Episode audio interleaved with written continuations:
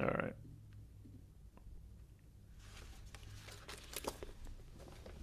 All right, dude. All right, let's blow through it. Let's let's blow through it. Can I kick us off? Maximum efficiency. Okay. Go.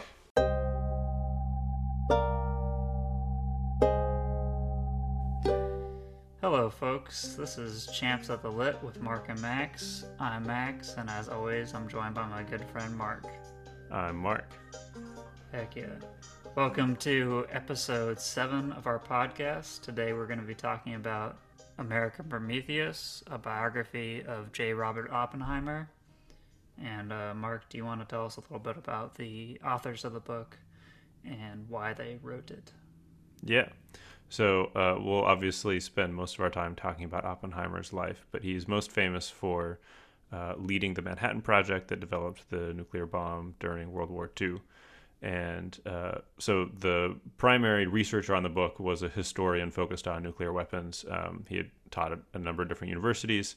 And because Oppenheimer was such an important figure for the development of uh, nuclear energy, weapons, uh, all that kind of thing, he had been researching, you know, sort of accumulating research on Oppenheimer for 20 years, done a bunch of interviews and found documents, that kind of thing.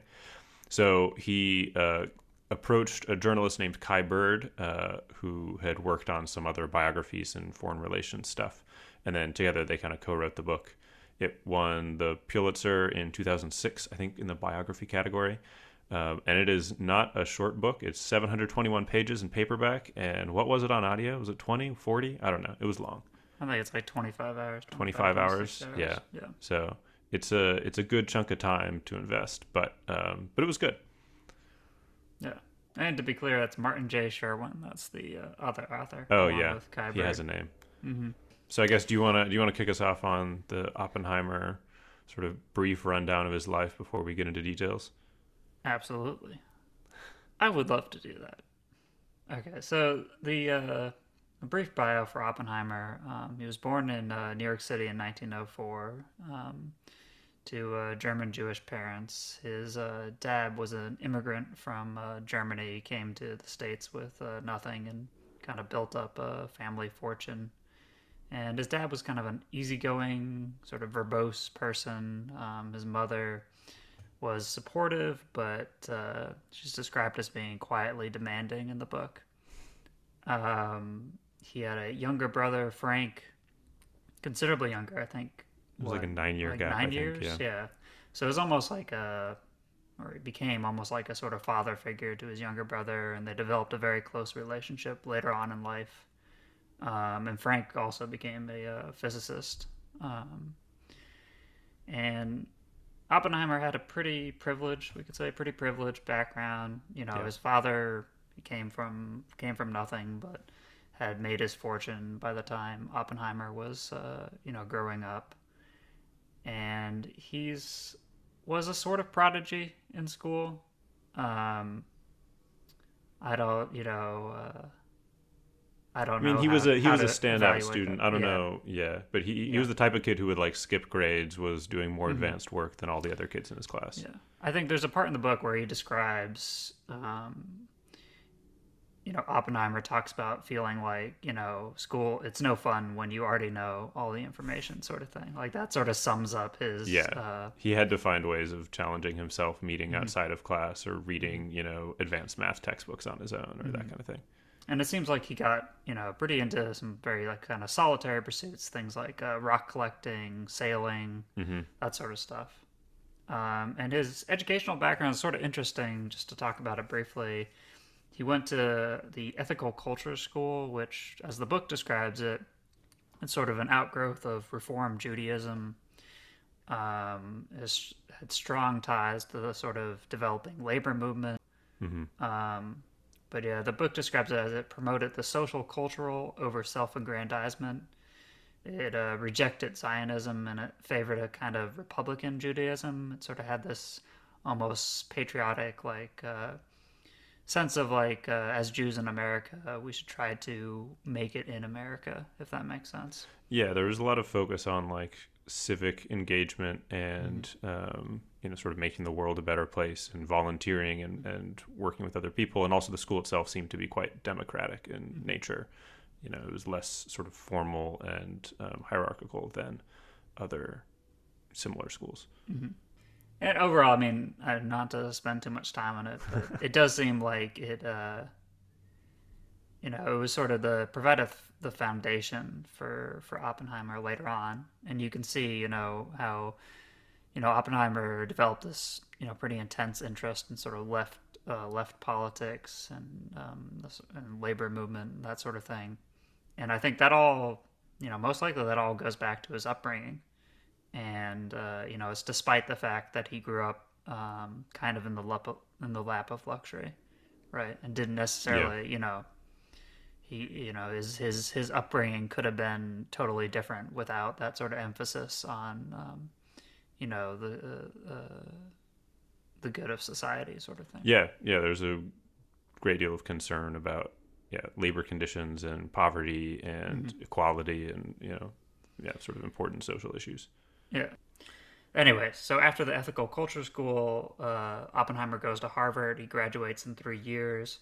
He actually started in chemistry, but switched over to physics um, partway through. He did a year of work at Cambridge, which was disastrous. Uh, um, and then from there, he went to the University of. Mark, you say it. I think Göttingen. It's uh-huh. got the umlaut over the O. Okay, in Germany, and that was sort of the uh, the center of uh, theoretical physics at the time. And an important sort of thing to note about Oppenheimer, his career or his time as a student, and then later on his um, career as a physicist, is that he was never a very good experimentalist. That's that's one of the reasons why his time at Oxford, or yeah, his time at, at Oxford, yeah, Cambridge was so disastrous was that he was expected to do to be running experiments the whole time, and he hated it, um, and could never, you know, could never, could never do them right. Yeah, yeah. I mean, he was just very bad at lab work. Would you know break things, couldn't put things together. Was not like mechanically gifted with his hands. Mm-hmm. Um, and then yeah, so he graduates. He uh, becomes a professor at Berkeley and Caltech. Um, I think over the course of the life of his life, it's notable that he had independent wealth mm-hmm. um, from his family, and so he was never really that concerned about whatever salary he was drawing from his various uh, positions. Uh, and he, you know, was able to sort of live much beyond the normal means of like a new professor uh, by you know having a nice house and throwing parties or you know whatever he wanted to do, mm-hmm. Uh, sailboats. So uh, he uh, is basically the only American at the time who understands the newly developed quantum theory in physics. He had spent time, yeah, sort of working with the top in the field uh, at Göttingen and in Europe, and so he comes back and sets up the the um, premier physics institution at Berkeley for people who want to do theoretical physics. I mean, yeah, quantum quantum mechanics was such a revolutionary overhaul of what physics believed that older physicists in the U.S. just had no like couldn't wrap their their, their minds around it. Certainly couldn't teach it. Uh, as a result, he became a mentor to basically the entire next generation of U.S. students or students who studied in the U.S. at Berkeley. Um, so there's a whole long list of names that he taught at Berkeley and then who also worked with him on the Manhattan Project, um, who were his acolytes. Um, yeah, the the book describes that like uh, Oppenheimer opened a lot of doors that other physicists ended up walking through in terms of developing, you know, various uh, theories and stuff, things that won, you know, Nobel prizes later on. Yeah, yeah. So he he yeah was an important mentor and helped kind of guide various research efforts. And then he was one of the first to theorize and do work on the possibility of a nuclear bomb. They, you know, when it was discovered that someone had in fact managed to split an atom, they were there were a lot of uh, I guess there's a lot of speculation about what the consequences of that might mean or what the implications were. And so he was one of the first to kind of sketch out, okay, theoretically, if you wanted to weaponize this, what would that look like? Um, and then, as a result of you know being an important American physicist in this circle, he was uh, one of the candidates to lead the scientific side of the Manhattan projects, and then he was chosen. It seems like based on partly his brilliance, uh, he was very impressive in person, and then partly based on his ambition, which made him, uh, I guess, a safe choice in the sense that as long as he was, uh, I guess, as long as he was convinced that following orders was necessary for the advancement of his career, then he would stay in line. Uh, and so Yeah, that made him was- a little bit more pliable than other candidates might have been. Yeah, th- I mean, there was concern like um, for a number of years leading up to the actual like initiation of the Manhattan Project. There had been various like committees to work on the development of a potential bomb or you know uses for uranium, and uh, people wanted to bring on Oppenheimer because he he was one of the sort of leading experts. But there have been concerns about his sort of political background um, up until the time he was appointed.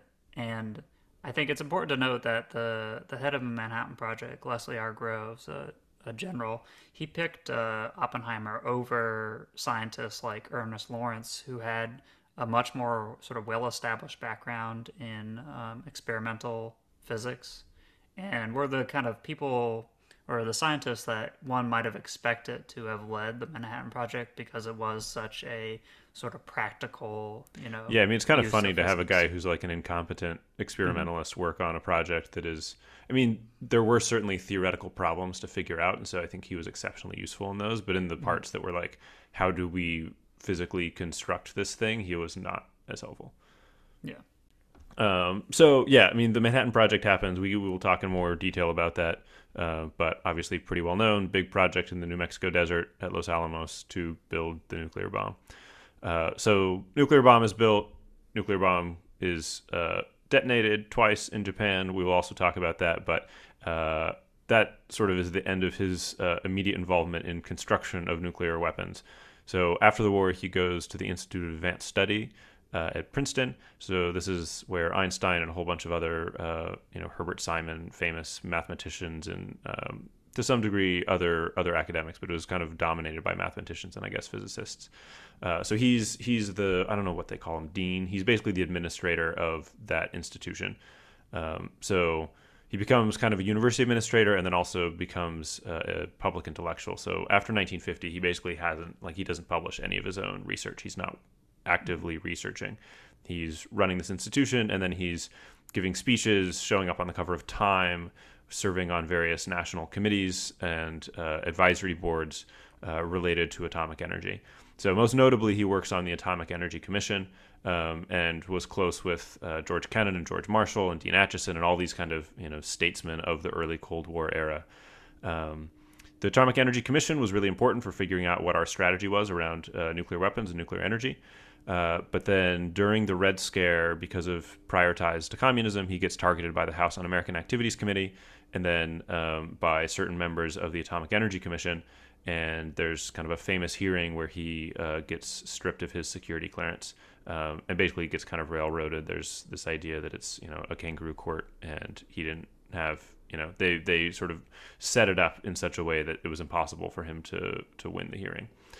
Um, so that sort of takes him out of the limelight to some degree. Uh, he continues as the administrator at Princeton, but other than that, doesn't do a lot else that's particularly notable. Um, and then he dies pretty young. So he dies in 1967, age 62, from throat cancer. He was a chain smoker. Um, and then I think, yeah, I mean, it's sort of interesting to think about his legacy now because uh, to me, I knew very little about him coming into this book, aside from the fact that he had run the Manhattan Project and that he had, um, you know, made the famous statement. Well, apparently he didn't actually make this statement, but he thought to himself, remembered the line from the Bhagavad right. Gita that I'm become death, destroyer of worlds after seeing it detonate. But like, I didn't even know that he was a physics PhD or you know that he was especially brilliant or anything about him, except that he was you know sort of the guy running the Manhattan Project. Yeah. Um, Yeah, I also knew, you know, very little about Oppenheimer and his life prior to reading this book. And, you know, it's an interesting, he had an interesting life. He definitely had a big impact on um, the development of the nuclear bomb and then sort of nuclear policy or early nuclear policy.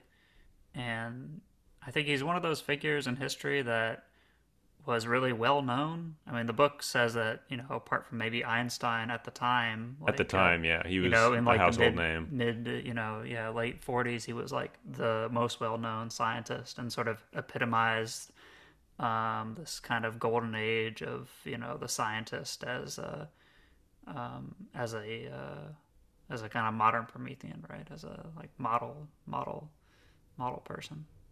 Yeah, yeah. So I think it's interesting to think about that, given that yeah, his his legacy feels like it hasn't endured in the same way um, as say Einstein's. Like Einstein is now still, I think, held in similar regard to how he was held in his lifetime, and Oppenheimer is not. And probably a lot of that is is because of the um, the the Red Scare, communism, railroading of him that um, kind of destroyed his public image. Um, but I mean, yeah, like of of people that knew him and at the time, he was he was a genius, right? He was known to be a genius. He was like the brilliant mad scientist who had conceived of the nuclear bomb. Um, yeah, but there's this notion that it, it, he sort of came up with this whole thing and it was all from him. I mean, he, he right. sort of got credit for the whole project. Yeah. But the the book does make the case that he was in fact uh, you know, I guess a genius is how a lot of people seem to describe him. When people interacted with him, they were just blown away by his intelligence. He was very quick, um, you know, in the moment at picking up on ideas and, and sort of repartee and he also had a really remarkable breadth of knowledge, which is something that uh, I think maybe doesn't come out unless you read these sort of details about him. But he knew like seven or eight languages, taught himself Sanskrit, and so he had actually read the Bhagavad Gita and did read right. it regularly in Sanskrit.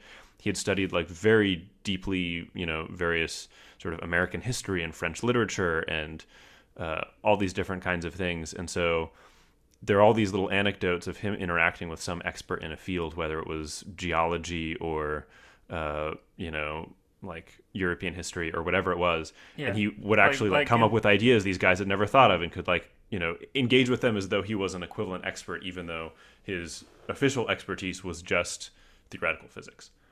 Yeah. So I think one of, one of the questions I had was like, is, I mean, there's, there's sort of a pattern with these sorts of biographies that uh, they tend to lionize their subject in mm-hmm. a way that makes one a little bit skeptical mm-hmm. uh, that you know pick a pick a biography of a famous man and he's inevitably going to be you know brilliant and wise and have done all these amazing things. And obviously there's a selection bias that you know you're only really going to write biographies about people who are like this to a degree. Um, but I think the, the, there there were times when some of the things seemed almost incredible. And uh, in particular, I think it, it, feels like the authors are doing a lot of work to give him credit for actual physics ideas. Like if you look at his, his publication record itself, he isn't really directly credited in the physics community or in you know like by by publication citations with having come up with a lot of these ideas. But there's this notion that he um, you know, there was a question that came up and he sort of sketched out, oh, I think this is what the answer is going to be, but then didn't actually do the work to follow through and like do the theorems uh, mm-hmm. to prove it. And then someone else comes along and they take his idea, whether explicitly from him or whether they discover it independently, and do all the same, you know, sort of do all the proper work and publish it, and then get they get credit for it under their own name. Yeah, I mean, it's notable that you know he never won a Nobel. Um, and I guess it's notable because it seems like everybody else around him won a Nobel at some at some point. I mean, right? not everyone, but not everyone, yeah, but you know, like, and, and if they didn't win a Nobel, they were just like really famous scientists, right? Right. Uh, and uh, yeah, there's this. Uh, I think it's it's one of uh, you know I think it was like one of the physicists that knew him that was describing you know the reasons why he never won a Nobel, and um, she uses this term Sitzfleisch, sitting flesh, that it's this German idea that uh, you know of sort of stick to itiveness, and that was what Oppenheimer lacked, uh, at least in terms of his sort of physics career or his career as a scientist. That yeah, he would have, you know, these sort of ideas, or he would play off the ideas of his students or peers, but he never really dove deeply into a single idea, really fleshed it out, and uh, you know, it's for that reason that he never, you know, he never won a Nobel. Yeah, so like a good a, good example of this is that he writes a paper in like 1930 that sort of predicts the existence. Well, it, it does predict the existence of a positron, um, and he was kind of responding negatively to another paper that um, had said the opposite. Uh, and uh, but he he just sort of says like sketches out like this is intuitively the argument for why this thing must exist. Um, but then two years later, uh, someone actually discovers the positron. So they do all the proper like theoretical and experimental work to prove that the positron exists, and then they got the Nobel Prize as Carl David Anderson in 1936. Mm-hmm. Um, so that's that's the kind of thing that seems to happen a lot in his career, and it's not clear again if he like does he get credit for that in the sense that was his work important to the discovery of the positron because he spurred it on and gave people ideas, or was he just being kind of lazy and never finishing stuff up and everybody else had to do the actual work to get there and they they were going to come up with these ideas on their own and he was I don't want to say dilettante but like a little bit casual with his with his approach. Yeah.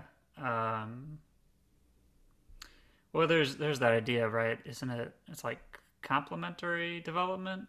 Is the idea that like in science often, you know, multiple people have basically the same idea around the same time but it's usually yes. only a single person that gets credited with the idea. Um, and it's not even always the first person, you know, to have discovered the idea. Right, and I think I think my question is like, is that a genuine contribution or not?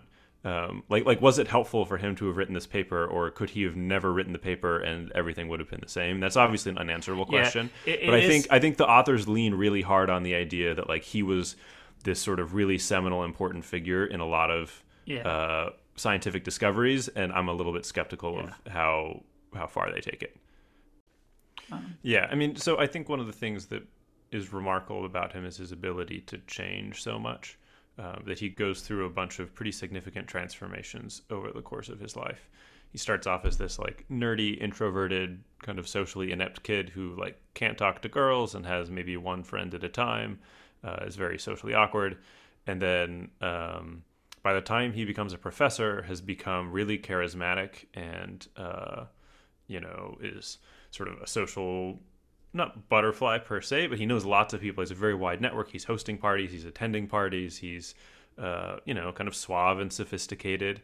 And uh, I think the the charisma is most element or most evident with the grad students that he has who all start adopting his like speech mannerisms like he has certain verbal tics that mm-hmm. they all pick up on and then there's like all... a, a, mim mim mim or something like that noise that they yeah all yeah it goes making. mim mim mim when they're when they're thinking, and then they all like dress like him and they all start chain smoking like him and they adopt his posture mm-hmm. and like his walk and people sort of you know multiple yeah. different people remark on visiting campus and seeing all these like miniature Oppenheimers yeah. running around. And there's some sort of like grapevine network where like if somebody says something about Oppenheimer, it gets back to Oppenheimer, sort of thing.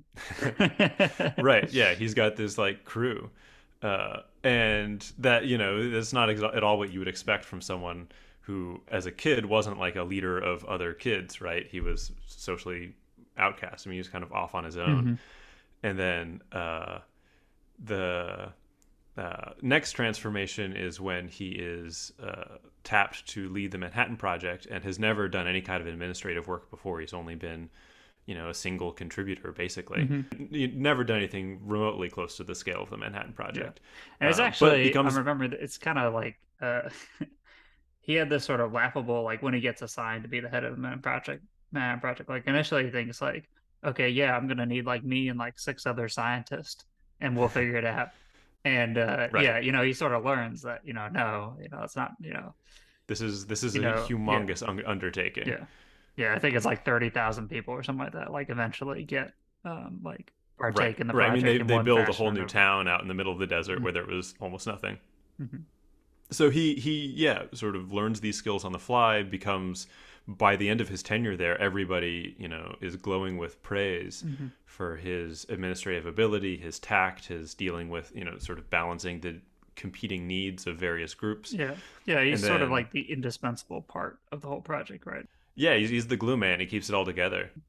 Yeah, yeah, and then um, yeah, so that kind of comes out of nowhere, and then the next thing is is he after uh, the Manhattan Project becomes involved in kind of policy circles and yeah, had done zero government policy work beforehand, and then picks it all up and has a bunch of kind of cogent ideas and major contributions to make, not around the science of you know the equations of how a bomb works or how atoms and nu- nuclear physics work, uh, but you know sort of nation states and strategy and how to deal with the Soviet Union. And I mean, it's a very different set of problems, but he's able to pretty quickly digest the important material and then come up with original and useful ideas. Mm-hmm. Yeah, I think so. One of the things that I was thinking about um, in terms of this idea of Oppenheimer as this very charismatic figure um, is that on the one hand, you know, that's certainly true. You see all these examples throughout his life. The reason he's picked ahead the Manhattan Project by uh, Leslie R. Groves, the uh, general that's actually over in overall control of the project, um, is because he meets with Oppenheimer, and Oppenheimer just kind of blows him away with his sort of genius, and he thinks he's really the only scientist that he's met um, who has the ability to sort of grow go across like disciplines and understand uh you know understand all the various parts of the project and sort of uh make a whole out of all the parts. Um Right. but so there's that but on the other hand there there are these instances in his life where it seems like his charisma his charm his ability to influence other people in the way that you know he wants to have them see things how he sees them it just sort of abandons him or you know like he can't like muster that. Like most most notably his uh first meeting with uh truman um you know when truman becomes the new president pretty early on he has a meeting with oppenheimer and well i guess this is this is like after the bombs have been dropped um but they're trying to decide you know what to do in terms of nuclear policy going forwards and Oppenheimer has this chance to meet with Truman and potentially influence the way that nuclear policy develops in the country. And Right. it's a disaster. You know, uh, uh, Truman leaves the meeting and, you know, he tells like an aide or, or something like that, that, you know, I never want to see that guy again. Um, and, you know, that could just be, you know, Truman's, uh, you know, Truman's personality. But I think, you know, it's one of a number of instances in uh, Oppenheimer's life where uh, it's almost like the reverse of his ability to be charismatic and charming. Yeah. Um, Yeah, he certainly isn't always able to pull it off with people. Um, there, there are a number of instances where, I mean, he, he's extremely arrogant. Uh, He he was known in academic settings for just like interrupting people and going off and like explaining their own idea in better words. Or I mean, yeah, like there there yeah, for lots sort of, of acting abrasive like parts of his personality. child prodigy. Mhm. Yes, yeah, At sort of yeah. So inappropriate there- times. Right. Um, so he he can be annoying. I mean, definitely a lot of the rough edges get uh, kind of knocked off by the time he's at the Manhattan Project, uh, and he does become a lot more politic. But those sides of him still remain, and there are times. I mean, there's there's this funny like kind of famous incident where he they have a really extreme falling out at the end of his life with this family that lives next to them on this island in where in Nicaragua or somewhere. They like Uh, they like buy a Caribbean Yeah. vacation home when he's like in his 60s. yeah, I'm trying to think of what the island there's is. some neighboring It's like family who just Saint hates John or them. something like that. Yeah. Anyway, like it's not that important, but all that to say, he is not universally beloved. No. Uh, and he, he can be annoying. But I still think the the remarkable thing is how how able he is to overcome a lot of challenges and to to adjust his personality and learn new skills and learn not just hard skills but like kind of soft skills, ways of interacting with people Mm-hmm. on the fly. That seems pretty unusual. Yeah, I think, you know, another way of describing that would be that, you know, he is a very adaptable person, and that could be, you know, that could be good and bad. Um, I was thinking about this in terms of, you know, when he gets uh, put in in charge of the uh, Manhattan Project, you know, he insists he he kind of like takes up like uh I don't know, like a, a military way of thinking or bearing. Like he insists that, um, you know, he become a commissioned officer and that he go through a physical, even though he fails the physical, but you know, and he gets like a, an officer's uniform specially tailored for himself. And Hmm. it's, I guess what's surprising is that, you know, up to this point, he has no, he had no involvement with the military whatsoever. But because he's put in this new role that requires a sort of partnership between the scientific community and the military, like in terms of the Manhattan Project, it's the military that's in overall charge of the project. Now, Oppenheimer sort of negotiates this way in which the scientists report to Oppenheimer and they're separate from the military and they don't have to take up commissions until the project is actually completed and they're testing the weapon. Um, but you know, early on in the project, for him personally, it's like he has to sort of adopt this sort of military persona um, in order to, you know, or at least he thinks he needs to in order to sort of succeed in the project. Right. And I think you could see that uh, on the one hand as being like him being adaptable in a good way, and you know that's what he needed to do in order to stay on the good side of Groves and the other, you know, generals and military officials involved in the project. Um, but on the other hand, there's this uh, maybe like kind of squishiness to his like personality or to his beliefs or to his convictions. And I think later on you see this in terms of, you know, when we're, we will talk about this here in a minute, that like the decision to actually use the the bomb against Japan, you know, there's this whole sort of movement or group of scientists that are opposed to using it or opposed to using it in the fashion that it is ultimately used. But Oppenheimer is sort of unwilling to really consider um you know really seriously consider their opinions because he sort of adopted this sort of military uh frame of mind if that makes sense yeah. Um so yeah onto the onto the bomb itself. Um the first question is like you know was the bomb genuinely inevitable? There's this idea that the germans were about to build it. Um and so we have to build it because better us than the germans. Like obviously, ideally, a world would have no nuclear bombs, but if the Germans are going to get one anyway, we should get one first. Um, so all the scientists are pretty like don't really have a lot of ethical concerns for the most part about building a bomb before Germany does because that's a necessity. But then they get to the point where it's actually evident that the Germans aren't going to get one, and then the Germans surrender, uh, and so then I guess that begs the question: first, is a bomb still inevitable? Uh, and two, do they then start bearing responsibility for the actions they're taking in in participating in the development? Yeah, I mean, you know, basically, it, it was German scientists that discovered fission in 1939, and then yeah, there's this ongoing concern from that point on. Uh, I know the book mentions that like the feasibility of a bomb was proved in 1941, and I don't have the more specific notes about you know why exactly at that at that time. But basically, after that point, uh, there are a lot of European scientists, Niels Bohr in particular, that are super concerned that the Germans may be uh, building building a bomb and may be much further along in that process because Germany was such a center for physics research. Um, right. I mean, yeah, uh, Oppenheimer basically learns quantum physics at Göttingen mm-hmm. during before the war. That's right. And uh, I, for me, in terms of you know the the question of do the scientists bear responsibility, I think I think the answer is yes, and I think it's yes because so like I mentioned um, just a little while ago, there's this group of scientists that uh, actively uh, oppose the use of the bomb. Like once so once Germany is surrendered, the bomb still isn't finished, and throughout the Manhattan Project up to that point, like it seems that almost all the scientists were working towards the goal of building a bomb, thinking that if it's used, it's going to be used against Germany. Right? There was never really any serious consideration that it would be used against Japan. But once Germany right. surrenders, well, you have you, we've spent all this time, all this money, all this manpower on building a bomb. We're so close to finishing it. And there seems to be this sense of, well, we've got to use it somewhere, we got to use it somehow and Japan becomes the target.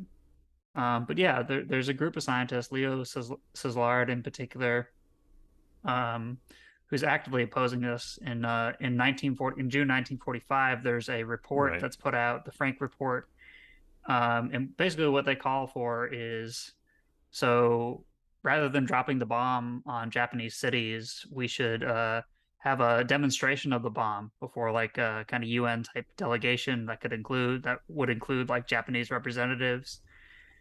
And uh yeah.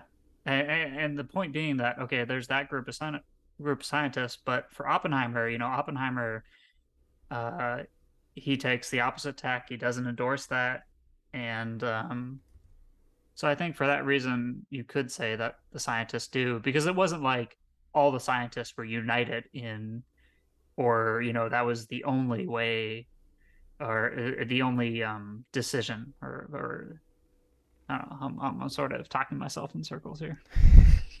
Yeah. No I think that there is uh, there is a growing number of people who voice concerns and eventually leave the project at some point. Mm-hmm. um, and then I think yeah, there there are these set of decisions that they make around how to deploy the bomb that are kind of suspect. Uh, I mean, in particular, once they decide to use it on Japan, the scientists, I mean, Oppenheimer is like in the room helping them decide, like, here are the cities to hit, here's how to maximize loss of life, mm-hmm. and here are the sort of scientific features of the bomb that will enable you to kill lots and lots of people. Uh, yeah. And I think I think he bears responsibility for that, right? Like, right. like you know, that's that's far beyond the we just need this capability in our back pocket in case the Germans develop it or something. Yeah, absolutely.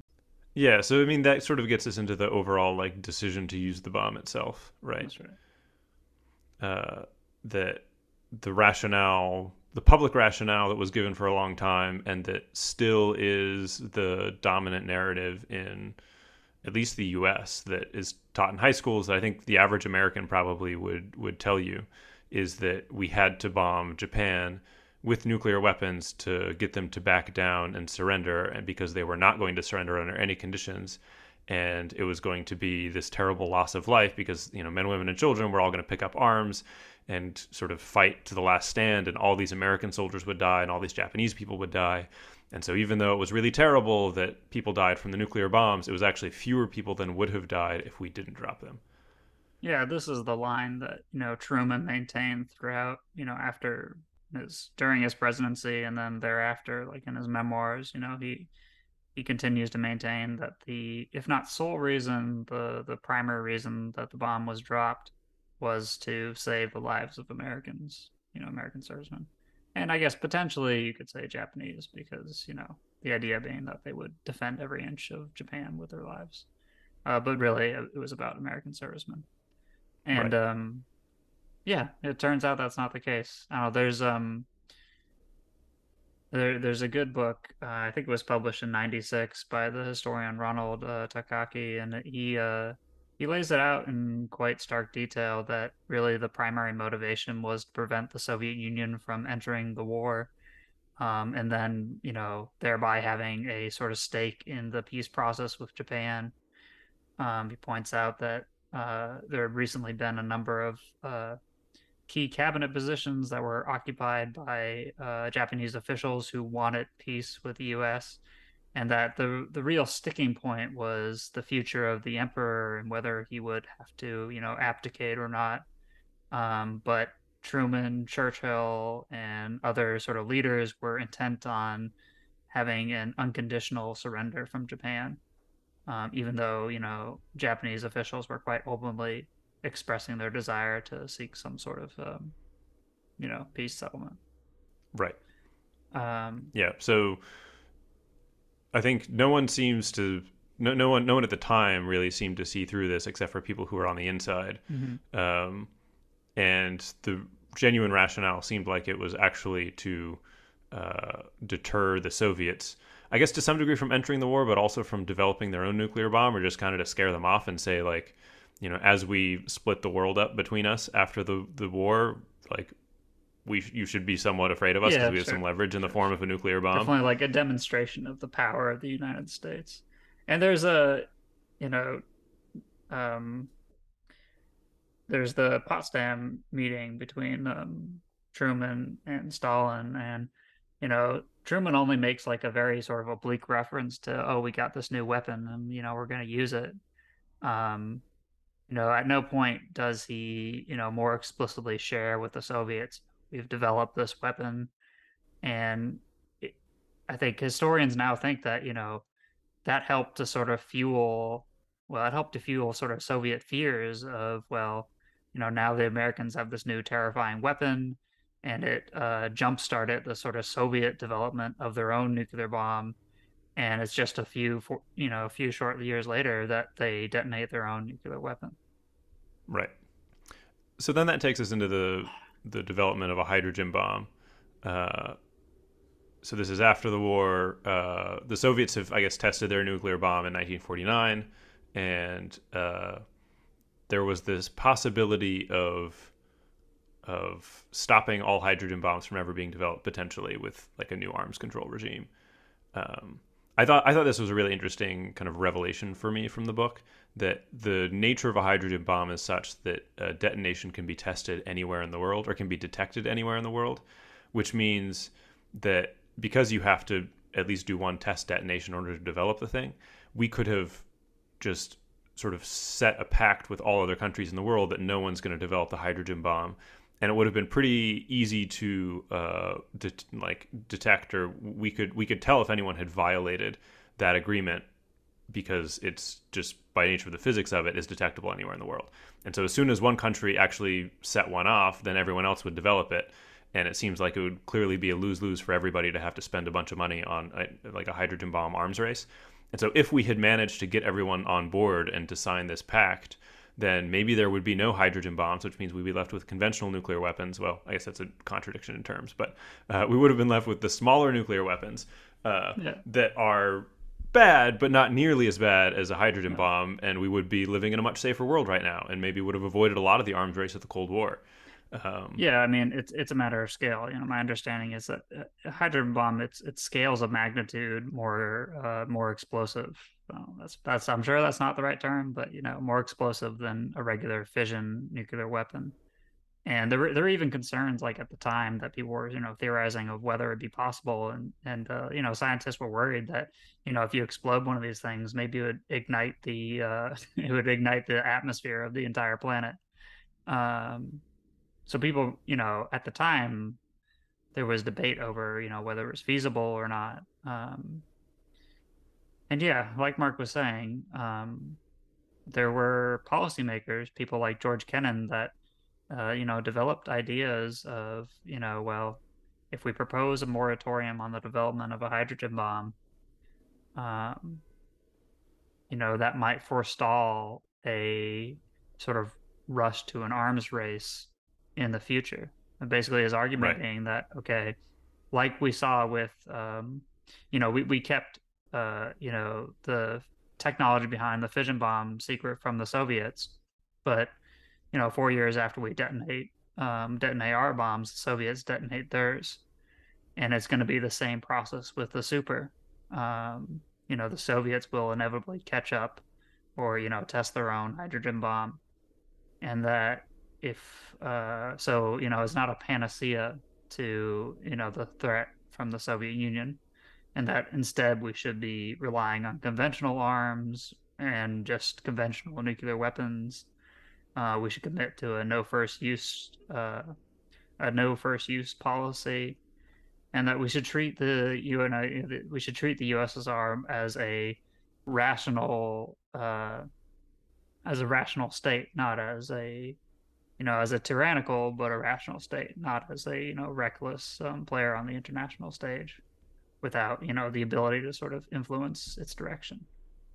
Right. And it, you know, and it, looking back in hindsight, you know, Kennan's absolutely right about the development of the arms race between the U.S. and the USSR. Yeah, I mean, this is a huge missed opportunity in world history. We can't know for certain that it would have worked, but it seems like it had a pretty good shot, and to have not tried is a real shame. And in particular, once the hydrogen bomb is developed, we just lose that opportunity, right? Like it's it's just too late now. We can't rewind the clock, right? Uh, and go back to before they were detonated and wait for the test and, and all that kind of thing. Right. Um, and the the person who kind of comes off looking bad here is Truman. Mm-hmm. Uh, he overall doesn't doesn't isn't portrayed particularly well in the book, which I personally found refreshing because a lot of biographies of presidents show them all as you know kind of great men of history who rose to the occasion and you know, if anything, almost seemed like predestined to uh, lead the country during this time of peril. Uh, and yeah, I don't know that that sort of shtick gets like a little bit tiresome because it just seems sort of improbable that all the guys ending, ending up in the presidency are actually like as amazing as as all that. Um, and so he he just comes off as kind of like a you know politician from Missouri who is in a little over his head managed to become president but doesn't understand all this stuff, is intimidated by experts and doesn't want to show that he is. And so he just makes decisions and then sticks with them regardless of what the evidence shows because he wants to look decisive. Uh, and he makes a number of kind of like bad decisions. He's like convinced that the Soviets aren't going to be able to develop a nuclear weapon, which Oppenheimer is like appalled at. And then, um, yeah, just goes full steam ahead with the H bomb, doesn't try any kind of arms control, won't commit to a, a no first use uh, I don't know. Yeah, not not I, not a doesn't doesn't like make me impressed with with Truman. Yeah, absolutely. I mean, Truman definitely comes up comes off pretty bad in the book. I think Uh, one of the things you could say in mitigation is that when Truman was vice president, um, he didn't even know about the Manhattan Project. You know, he was not. Yeah. He was not at all sort of in the inner circle of uh, FDR's cabinet. Um, so, you know, it's hard to say, but if uh, if Truman and FDR had had a closer relationship, if it had been more of a partnership between vice president and president, uh, maybe some of those uh, sort of rash decisions that Truman ends up making, um, you know, shortly after he assumes the presidency, um, it, it might have turned out differently. Right. Um, but it could also be, you know, that was sort of the personality of Truman and his, you know, desire to sort of mask any indecisiveness with, or, yeah, sort of mask mask his insecurities with decisiveness. And I think Yeah. the the one other thing to say is that it wasn't like Truman. This was Truman's doing alone. There were a number of key officials, thinking in particular of like Secretary of State um, James F. Byrnes, that That's fair. You know- I mean, it's kind of funny. Truman Truman has had the sign on his desk that said "The buck stops with me," right? Like his his thing was assuming responsibility. And I, I hear what you're saying about he wasn't read into this stuff early on, Mm-hmm. But I think that's just sort of comes with the territory of being president, right? Like the whole the whole premise of of you know this is the guy who you want to get the the midnight call is that this is someone who needs to be able to show up to a complicated situation and assess the facts without having foreknowledge of them all and then make a good decision. And he seems to fail at that a number of times at least in relation to nuclear policy in, the, in, in this book. Um, okay, so the, the, the next thing we're going to be talking about is um, communism and Oppenheimer's relation, relationship to communism and the Communist Party. Um, basically, Oppenheimer uh, could be thought of as a fellow as a thought of as a fellow traveler, essentially somebody that was on the left of the political spectrum and was sympathetic to the communist cause. Um, but there's no hard evidence that Oppenheimer was ever a member of the Communist Party. And this is important to understand because it, it really informs his sort of political uh, his political viewpoint, and it's ultimately what gets him in trouble later on during the McCarthyite scare, and it what's it's what gets him um, kicked off of the Atomic uh, Energy Commission in 1953 after his security hearing. Yeah. Um, I mean i think a lot of this like if you think about the sort of ethical cultural school that he went to the kind of scenes that he ran in even as a kid they were pretty liberal mm-hmm. right? They're pretty sympathetic to kind of the, the working man the proletariat. Mm-hmm. Um, and so I think he he retains those sympathies and generally wants kind of more equality, supports labor rights, it participates in unionization efforts at the university, and mm-hmm. so inevitably he's going to be working with or affiliating with various communists because they were the most organized group that were working on those uh, types of problems. Sure. Um, And to sort of step back, Mark, can you tell us a little bit just about communism in the 30s and 40s and sort of, uh, I think today uh, we have this idea of, you know, all communists as being like evil or tyrannical or, you know, because of how, uh, uh, because of what was done in the Soviet Union, there's this strong association between, you know, communism and what the Soviets did and sort of tyrannical power. Uh, but for a lot of you know kind of ordinary people or just people that were maybe interested in uh, the left of the political spectrum or in labor rights and civil rights, um, communism in the 30s and 40s could seem you know quite appealing. Yeah, yeah. I think I think this is one of the things that the book does really well is um, because it's telling the story of someone who was, I mean, probably a fellow traveler, but accused of being a communist. You get a sort of first person view into what communism felt like or how people viewed it in in that era. And yeah, to your point, it wasn't as sinister as it is now. Um, there was certainly a sense that the Communist Party itself was pretty rigid and um, hierarchical, that people had to toe the party line if they were official card carrying members of the Communist Party. But um, overall, that's- it was just a group of people who cared about particular problems who were working together on them. And that's the distinction between like a fellow traveler, like uh, Oppenheimer. I mean, there's questions about whether he was a Communist Party member or just a fellow traveler, and a fellow traveler being somebody that's sympathetic um, to sort of the communist cause or to causes that uh, communists are involved in, um, but is not actually a member of the party. Right. Yeah, and I think I mean communists were really compelling at the time because they had a very clean worldview, mm-hmm. right? They have this story of how history evolves with dialectic materialism, and they have a vision for a utopian future that seems pretty good. That everybody's happy, everybody's equal. Um, you know, so there's sort of abundance and plenty for everyone. And then you've got the USSR that attempts to set up a state along this model and we know now was not doing very well, but at the time, the propaganda coming out of the USSR and pretty much all the information that came out was propaganda, seemed to indicate that they were succeeding. And so I think there were a lot of people who were were uh, really attracted by what seemed to be on offer. And so I and think if, that. I mean, just to piggyback off that, and if you look at, you know, say like uh, what was happening in Spain in the 30s, right? It's the communists that are fighting against the uh, fascist forces of, of, Franco, right? Right. And and this is true of, I mean, there, there's some question over that whole scenario, right? Did the communists actually uh, fight as vigorously as they could have? You know, there are questions sure. about that. But if you look at, you know, you have sort of fascist governments of uh, Germany and Italy supporting Franco on the one hand, and you have the communist and their kind of anarchist allies or semi allies on the other hand and you're kind of on the left of the political spectrum, it's easy to see how, um, you know, and one of the things that Oppenheimer was uh, accused of doing and is known to have done is, you know, he sent money through uh, Communist Party front groups to help fight the um, Fran- Franco's forces in Spain, right? Yeah. Yeah, but that's yeah. like a totally understand at the time. That's like a totally understandable response to the, what's happening in the world. Right. I mean, I think frankly, most people these days, if you were to tell them to choose a side on the Spanish Civil War, they would choose the communist side. And and, yeah, and there was a sense, absolutely. right, that that that was those divisions were being drawn all across Europe. That Spain was sort of the forefront of this this um, impending division between communism and fascism. And if you're going to pick a side, like even now, maybe communism is the better. I mean, I don't know. Uh, I guess we don't have to get into that. But it's it's it's understandable why someone would would uh, be sympathetic to the communists and want to be working with them. Mm-hmm. Um, and then I think there's this there's this deep disillusionment that happens. Right uh, in the 40s, the USSR makes a pact with the Nazis. So everyone was like, "Oh, the communists are great; they stand up to the fascists." And then communist fascists, uh, you know, are become allies.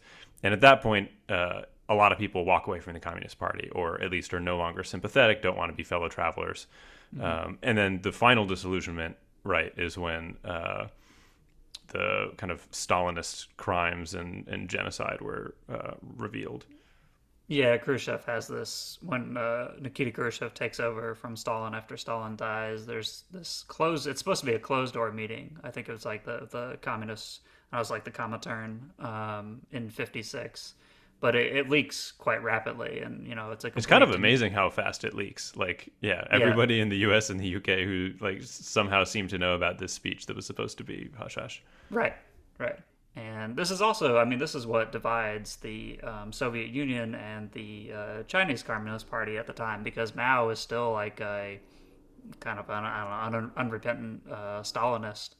Um, and that's uh, that becomes a very important break between the you know the two largest communist powers in the world and that's also something that like american policymakers never fully appreciate uh, you know into for a, long period after that there still continues to be this view of you know communism worldwide as being the sort of monolithic movement that operates in the exact same way in every single country. Right. Um, which we know now you know is, is absolutely not true. Yeah. Um, but yeah, uh, I was just going to mention that there's a there's an interesting book, a never a never long long book, but uh, the Golden Notebook by Doris uh, Lessing, and uh, it's about um, you know two women that became Communist Party members in the 30s, and the book takes place more in like the mid 50s, and one of the sort of main protagonists of the story is still a member of the Communist Party. Um, and the other like protagonist is not. And it's sort of about the decision to either stay in the party or to leave the party.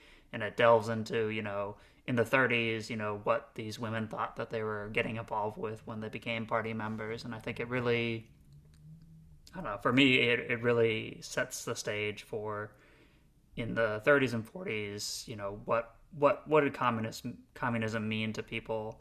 And you know, just speaking personally, I I could certainly have seen myself maybe not maybe I wouldn't have been a communist party member, but you know, maybe a, a, a fellow traveler for sure. Yeah, yeah, definitely. I mean, that's, that's hard to know, but you know, I, I can I can certainly see it. Yeah, and I guess I guess sort of jumping between the two sort of peaks of disillusionment when the the um, USSR Germany pact was signed, and then the Khrushchev speech. In between that, right, the USSR does uh, become the US's ally after mm-hmm. Hitler um, violates the treaty and invades.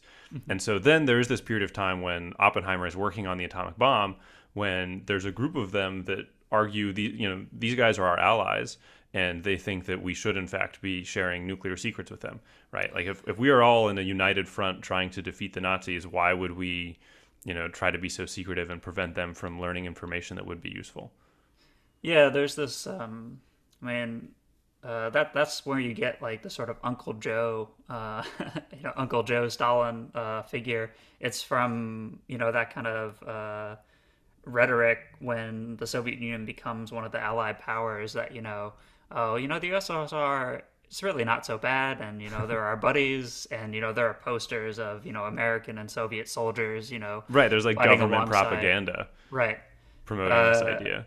And you know, there are there's a there's a famous uh, spy, Ted Hall, uh, who was working on the Manhattan Project, and he wasn't a double agent for the Soviets, but he thought that it was wrong that the Americans were keeping, you know, the atomic technology secret, and so he just walked into I don't know, it's like the Soviet embassy somewhere, and you know, handed over a bunch of information about the Manhattan Project. Um, and I think it reflected a sort of common strain of thinking among a lot of the scientists that worked on the Manhattan Project that more of the sort of nuclear technology should be shared with the Soviets because they're our ally at the time and they're doing, you know, a lot of the heavy lifting in terms of the fighting in Europe. Yeah. Uh-huh. Yeah, and so I think that's that. That sort of brings us to Oppenheimer himself, mm-hmm. um, which is that yeah, he he had communist sympathies. He do, he donated a whole bunch of money to various uh, causes that were kind of operated by the communists. Um, ostensibly, you know, some of them good causes.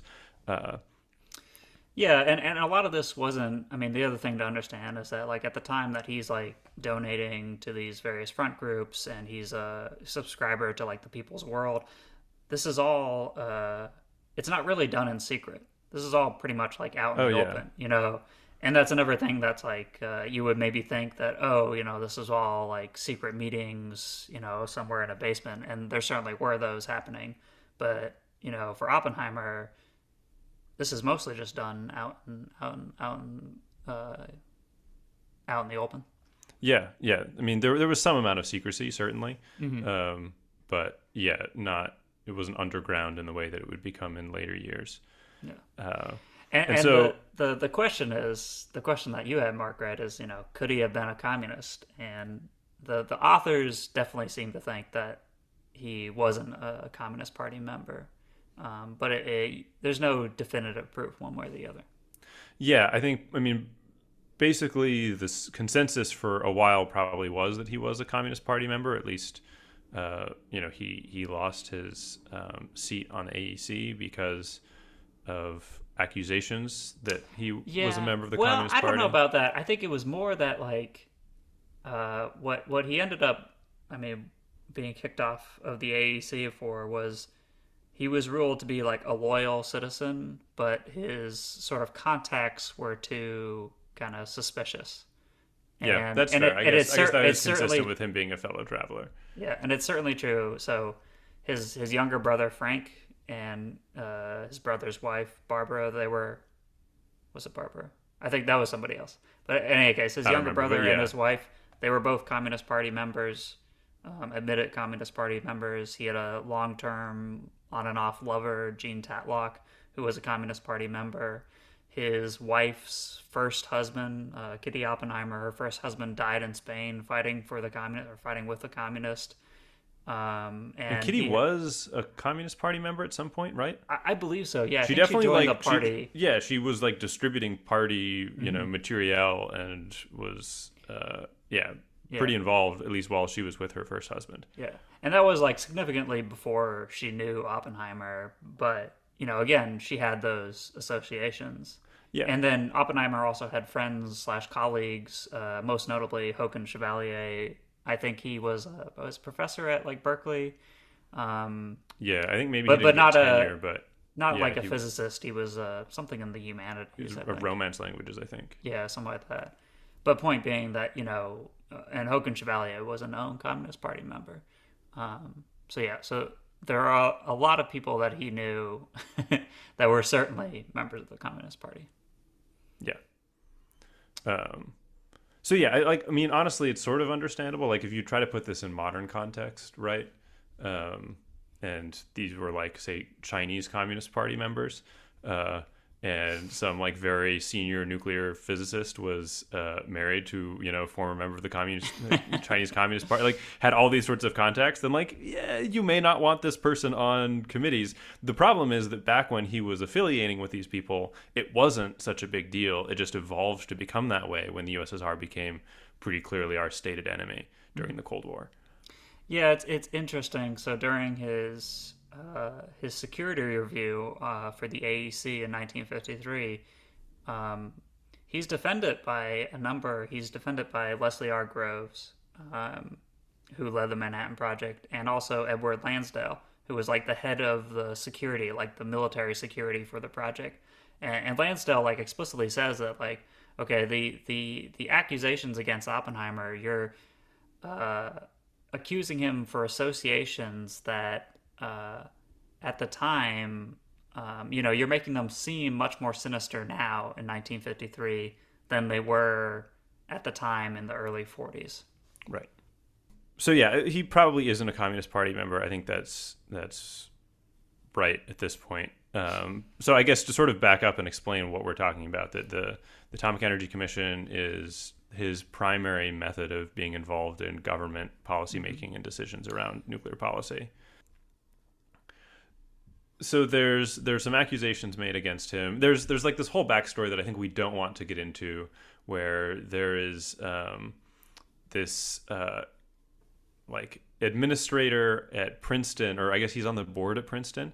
Um, Yeah, he's he's a member of the AEC, and he's, He's a member of the also AEC, like and a board board member. he's for like the uh, for the advanced uh, Institute for Advanced Studies at Princeton. yeah, Yeah, so he's like kind of uh, Oppenheimer's boss at Princeton, and then also kind of his boss.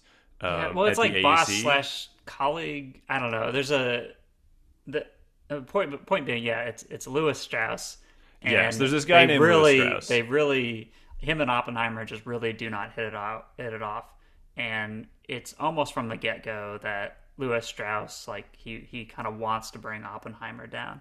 I was I was actually thinking about this in terms of we talked earlier about you know Oppenheimer as being this very charming, charismatic figure, and this is you know another example in which uh, now it's it's not to say that this is like entirely uh, Oppenheimer's fault, but uh, I think there there are certain things about Oppenheimer's personality and sort of intellectual arrogance that really rubbed Lewis Strauss the wrong way, and it's totally possible that he and Strauss could have had like a constructive relationship, um, if not for the way that Oppenheimer behaved. Yeah, yeah, that's definitely true.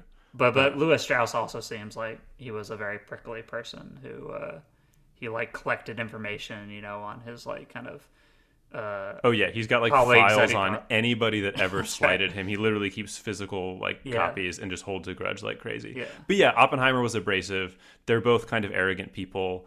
Um, they did not get along, and so Lewis Strauss is gunning for Oppenheimer. So he's the one um, that decides to use Oppenheimer's uh, former communist party affiliations against him. So Mm-hmm. he he brings this information to the AEC. He even talks to um, Truman about this at some point, doesn't he? Um, Yeah. There's like there's like a whole kind of And- back channel of people who are and, who are happy uh, to look into Oppenheimer and don't love what he does politically because Yeah, they disagree with his policies, right? Absolutely, and Ho- Hoover, um, you know, longtime director of the FBI, he's involved with this you know, from the beginning, he had long had suspicions about Oppenheimer and Oppenheimer's loyalties, and Oppenheimer surveilled from like I think it's like 46 to 53. He's under FBI, you know, wiretaps, and they're producing, you know, like a thousand pages of information each year about Oppenheimer and his contacts and and all that. Um, so there's a much sort of longer backstory, and that was another reason why. So uh, uh, a lot of sort of policymaker official types they were hesitant to bring Oppenheimer on for the Manhattan Project because uh, his sort of associations uh, with Communist Party members um, and his donations to uh, party front groups. These these were known like at the time of the Manhattan Project and when he right. was brought on. Yeah. And that's another thing is like he passed a security review at right. This was all looked into, mm-hmm. and... and, then he, he passed a second security review when he was appointed to the Atomic Energy Commission in like '47. Um, but again, the same accusations come out come come up for a final time in, in '53. Yeah. So he he's uh yeah, has to go to this hearing that is constructed in such a way that it's almost impossible for him to defend himself. Right? Mm-hmm. The the defense um he's allowed counsel and he, he makes a poor choice of counsel because he doesn't choose anybody who actually is a trial lawyer. He chooses someone who's like a mm-hmm. corporate lawyer. Um, and then he also doesn't get to see like the defense doesn't get to see any of the evidence that's going to be presented against him so they don't even know what he's going to be accused of what evidence they have and then he just gets interviewed for like hours on end. And the the prosecution can basically refer to this stuff without him ever seeing it. So they can say oh we've got this file that says this thing and he just has to accept what they say at face value and doesn't know kind of what he's up against.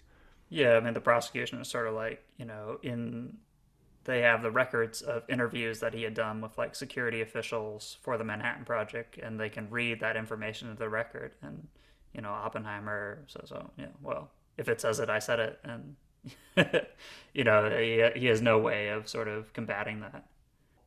So there there are a couple like specific things that he's like potentially accused of. There's there's a specific instance, the Chevalier affair with uh, Haakon Chevalier that we mentioned before, and basically the, the accusation is that Chevalier approached Oppenheimer on the behalf of a British physicist named George Eltenton um, to pass information about the Manhattan Project right, through right. Onto the Soviets.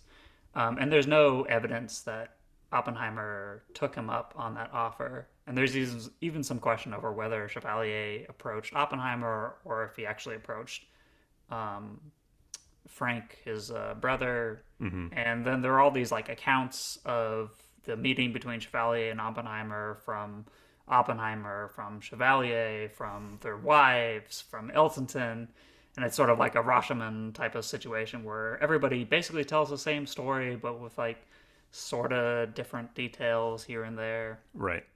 Um, and there was another accusation by a guy, Paul Crouch, who accused Oppenheimer of having led a Communist Party meeting in 1941. Uh, but Crouch was later proven to be a very unreliable uh, sort of um, witness, and I think he was even like sued for like successfully sued for libel by somebody else that he yeah he was going around making all sorts of just crazy accusations mm-hmm. um, and got a whole bunch of people in trouble became like an important witness for the house un-american activities committee and then it really blew up in their face because Mm-hmm. Um, he had said a bunch of things that turned out to be false. Right. And I guess the the final thing to mention, and uh, this ties back with our discussion earlier about the development of the hydrogen bomb of the um, super, that this is this is sort of the breaking point for um, people like Strauss and Edward Teller.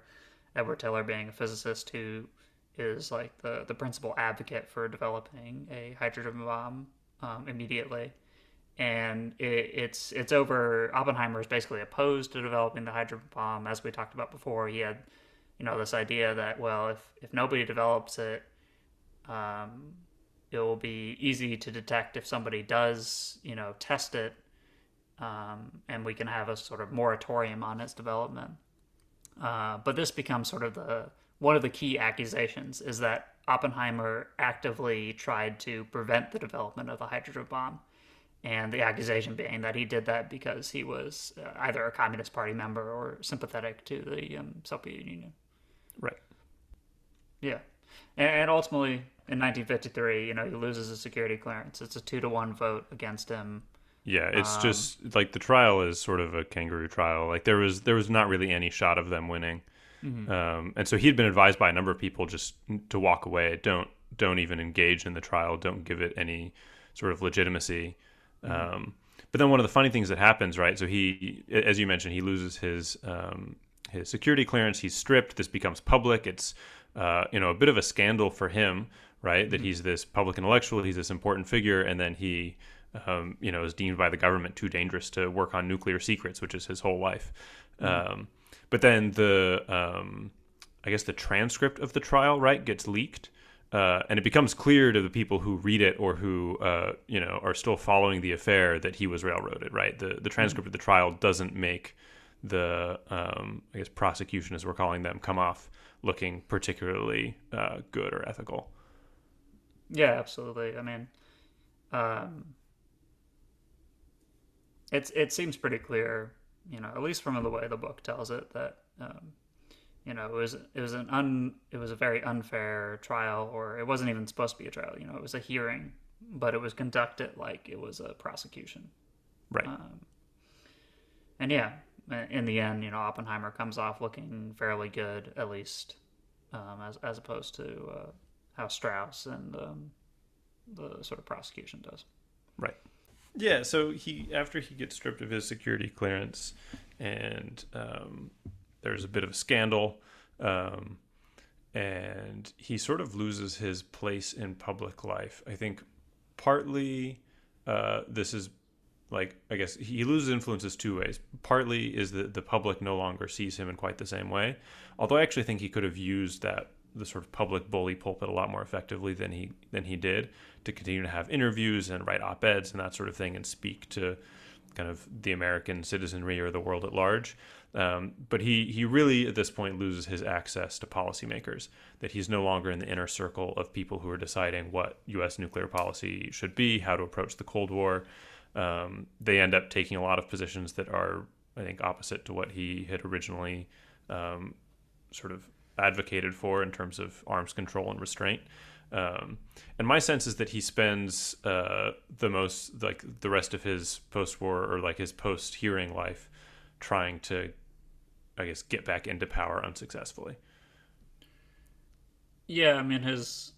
There's a part of the book talks about that his brother Frank, you know, thought that um, Oppenheimer for the rest of his life was, you know, sort of frustrated that he couldn't find a way back into official circles. Um, and you can see, I don't think I took a note on this, but there was, there are a number of instances. There's one specific instance where he had like an opportunity to have signed on to sort of like a petition, you know, against the way that nuclear policy was developing, and you know he opts out of doing that um, because, uh, again, because of that fear that once the door is closed, like he, he- you know, he's he's hesitant to close the door all the way, thinking that if he maintains some sort of, uh, you know, if he keeps it open a little bit, maybe he can get back in. Right. And there's a sense that even in his public statements, um, yeah, when people ask him, what do you think of this, that, or the other, he's uh, moderates what he says a lot more, or maybe takes a more conservative position because he wants to uh, look like someone who still viably could participate in, um, you know, government discussions. Yeah, it's sort of hard to evaluate because I mean the book talks about you know when it talks about his sort of post hearing life, um, and he's still at he's still running like the Princeton the uh, advanced study program at Princeton. He's still doing that, so Sure. he still has like an influence in terms of like the academic world. He's still sort of making Yeah. a mark in Yeah, that in that way.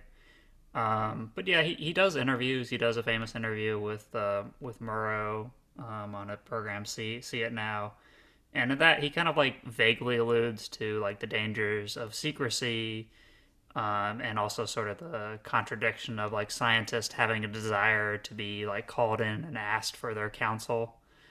Um, you know, probably sort of thinking of himself here. You know, maybe not. Uh, uh, maybe just subconsciously, but that you know, again, he, he, he wants to be able to like uh, give his advice, and he doesn't want to become full a full critic because then he won't be able to you know give any advice. And he also speaks out. There's a I don't remember if this is a speech or something, but the book says in 1956 he he calls the Hiroshima bombings tragic, and um, the book talks about how he you know he does sort of come to regret that and also feel like he wasn't provided all the information that he could have been that he really had no insight into like the military situation at the time and one could suspect that maybe if he had more of that information he might have made you know a just different situ- different uh, decision in terms of like uh, signing on to Right. the petitions of like Leo Szilard and, and other things like that. yeah, he kind of bought into the rationale for dropping the bomb in a way that, um, yeah, he probably wouldn't have if he had known more. Yeah. Um, And at the end of his life in 63, he's awarded the Enrico Fermi Prize by JFK, which, you know, a lot of people sort of uh, saw as a. Um, because he hadn't he hadn't won the Nobel up to that point, but this is another you know like an important four year contribution to science prize, and it was a sort of public rehabilitation of Oppenheimer, but definitely not total, and that's you know at the very end of his life, and a lot of people are still very angry about that. Um, you know, because the there's still a widespread perception of Oppenheimer as being a sort of traitor in one sense or the other. Right. Yeah. Um, and I think I, I want to talk a little bit about just him as a public intellectual generally, even before the hearing, um, and the extent to which, yeah, I think the the book sort of says a number of times that he's like this paradigmatic public intellectual, like he is the archetype of scientist as public intellectual that emerges at this period of time. Um, and I, I don't know how much I agree with that. I guess because I mean, may, maybe at the time he was, uh, you know, a significant force, but as we said earlier, like neither of us really knew that much about him going into the book. Whereas to me, I mean, Einstein is alive at the same time, right? And Einstein is also making very public statements about nuclear war and various things that, you know, are to some degree outside of his official expertise. Um, but Einstein seems to me more like the quintessential public intellectual or like scientist as public intellectual that he you know has made these great scientific achievements and that gives him the sort of moral authority or the gravitas or whatever to you know sort of opine about other subjects and people take him seriously. I mean, Einstein and Oppenheimer weren't super close, um, but basically that you know Einstein didn't really super respect Oppenheimer like as a physicist. Uh, you know, he liked I, he liked Oppenheimer as a man, but uh, didn't really think much of his physics. Um, but they they sort of were on the same wavelength in terms of um, you know nuclear policy and things like that. But the big difference being, like like Mark said, that um, Einstein was much more ready to sort of publicly um, declare his stances on these issues, and Oppenheimer used his influence, you know, much more cautiously. And I think it, it could sort of speak to the fact that, you know, Einstein is a, um, uh, I guess you say, like an emigre. You know, he doesn't at this at this point in time. You know, it's for a long time he's been out of his you know home country and um, whereas with Oppenheimer, you know, he's a sort of American through and through in a way. And, you know, even going back to his time at the ethical culture school, right, is there was this kind of notion of, you know, like Republican, uh, like Judaic republicanism in a way, and um, the importance of like the the country and uh, sort of being patriotic, if that makes if that makes sense. yeah Um, whereas, whereas with Einstein, you know, he's he's in he's sort of divorced from any one like nation or you know, yeah, any any one nation. You know, Oppenheimer is still like the American scientist, whereas Einstein, even though he's in America and has been in America for a number of years at this point, you know, he's more of a sort of world figure, and, Yeah. and for that reason, maybe a better sort of or more paradigmatic figure as a kind of public intellectual. Um, you know, he doesn't have those those ties. Yeah, I, I think that's true.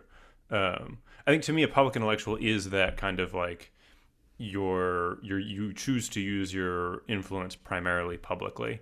Like, um, t- to me, Paul Krugman is kind of currently the version of this, right? He wins the Nobel Prize in economics. He writes a column for the New York Times. He doesn't work in government really at all. Never mm-hmm. has had significant policy making roles in government. Mm-hmm. His influence is is exercised outside of of uh, you know the government sphere, and I, I think there there are people obviously who can kind of do both.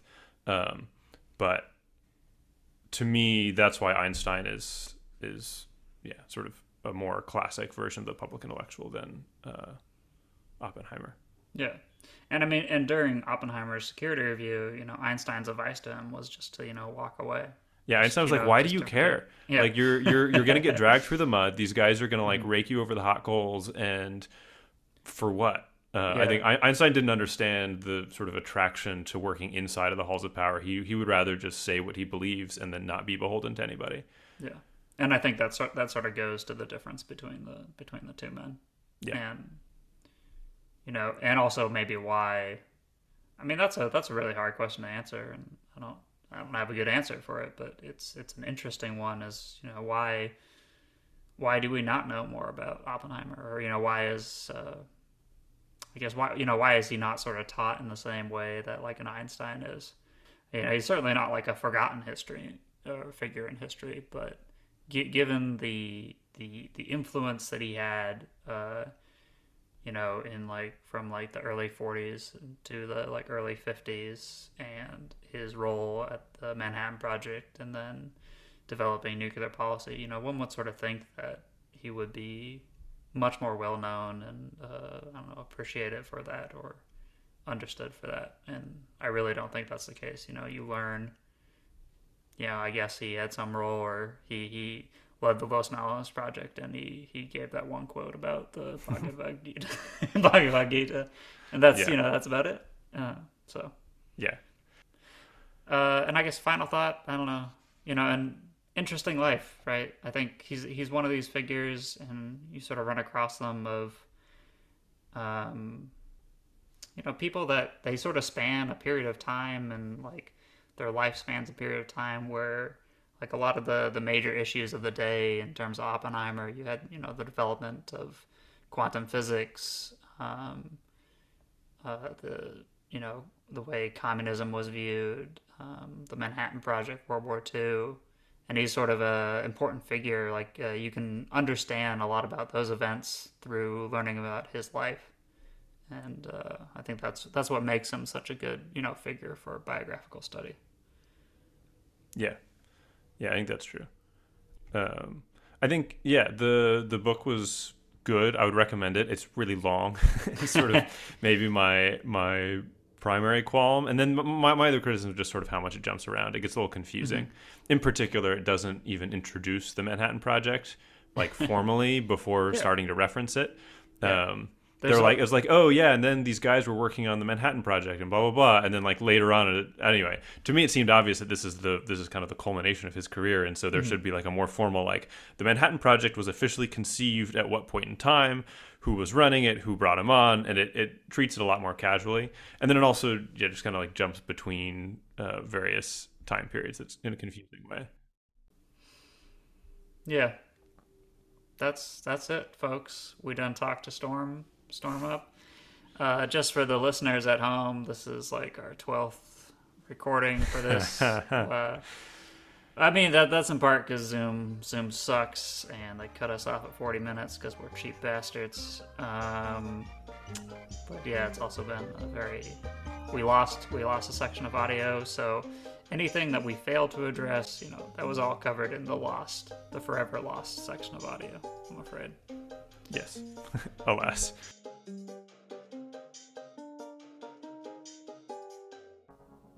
All right, folks. Thanks for listening to episode number seven of Champs at the Lit. Thanks to Wes Braver for creating our theme music. You can check his work out on TikTok and Instagram at Wes Braver. Apologies for the couple days late episode. As you may have noticed, this was a long one and it involves stitching together many different recordings. So, in three weeks' time, drum roll please, we will be releasing episode number 8 of Champs of the Lit. And we'll be covering the book The Reluctant Fundamentalist by Mohsin Hamid. It's a book about a young Pakistani immigrant named Changez. A recent Princeton grad, Changez gets a job at a high powered New York City consultancy right before the events of 9 11. And the book is about Changez's time in the United States, his reaction to 9 11, and the reverberations of that event in Changez's personal life, in the life of his adopted country of America, and in his home country of Pakistan. So please join us for that episode. It's an excellent book, and I highly recommend it. Thanks again for listening. Bye bye.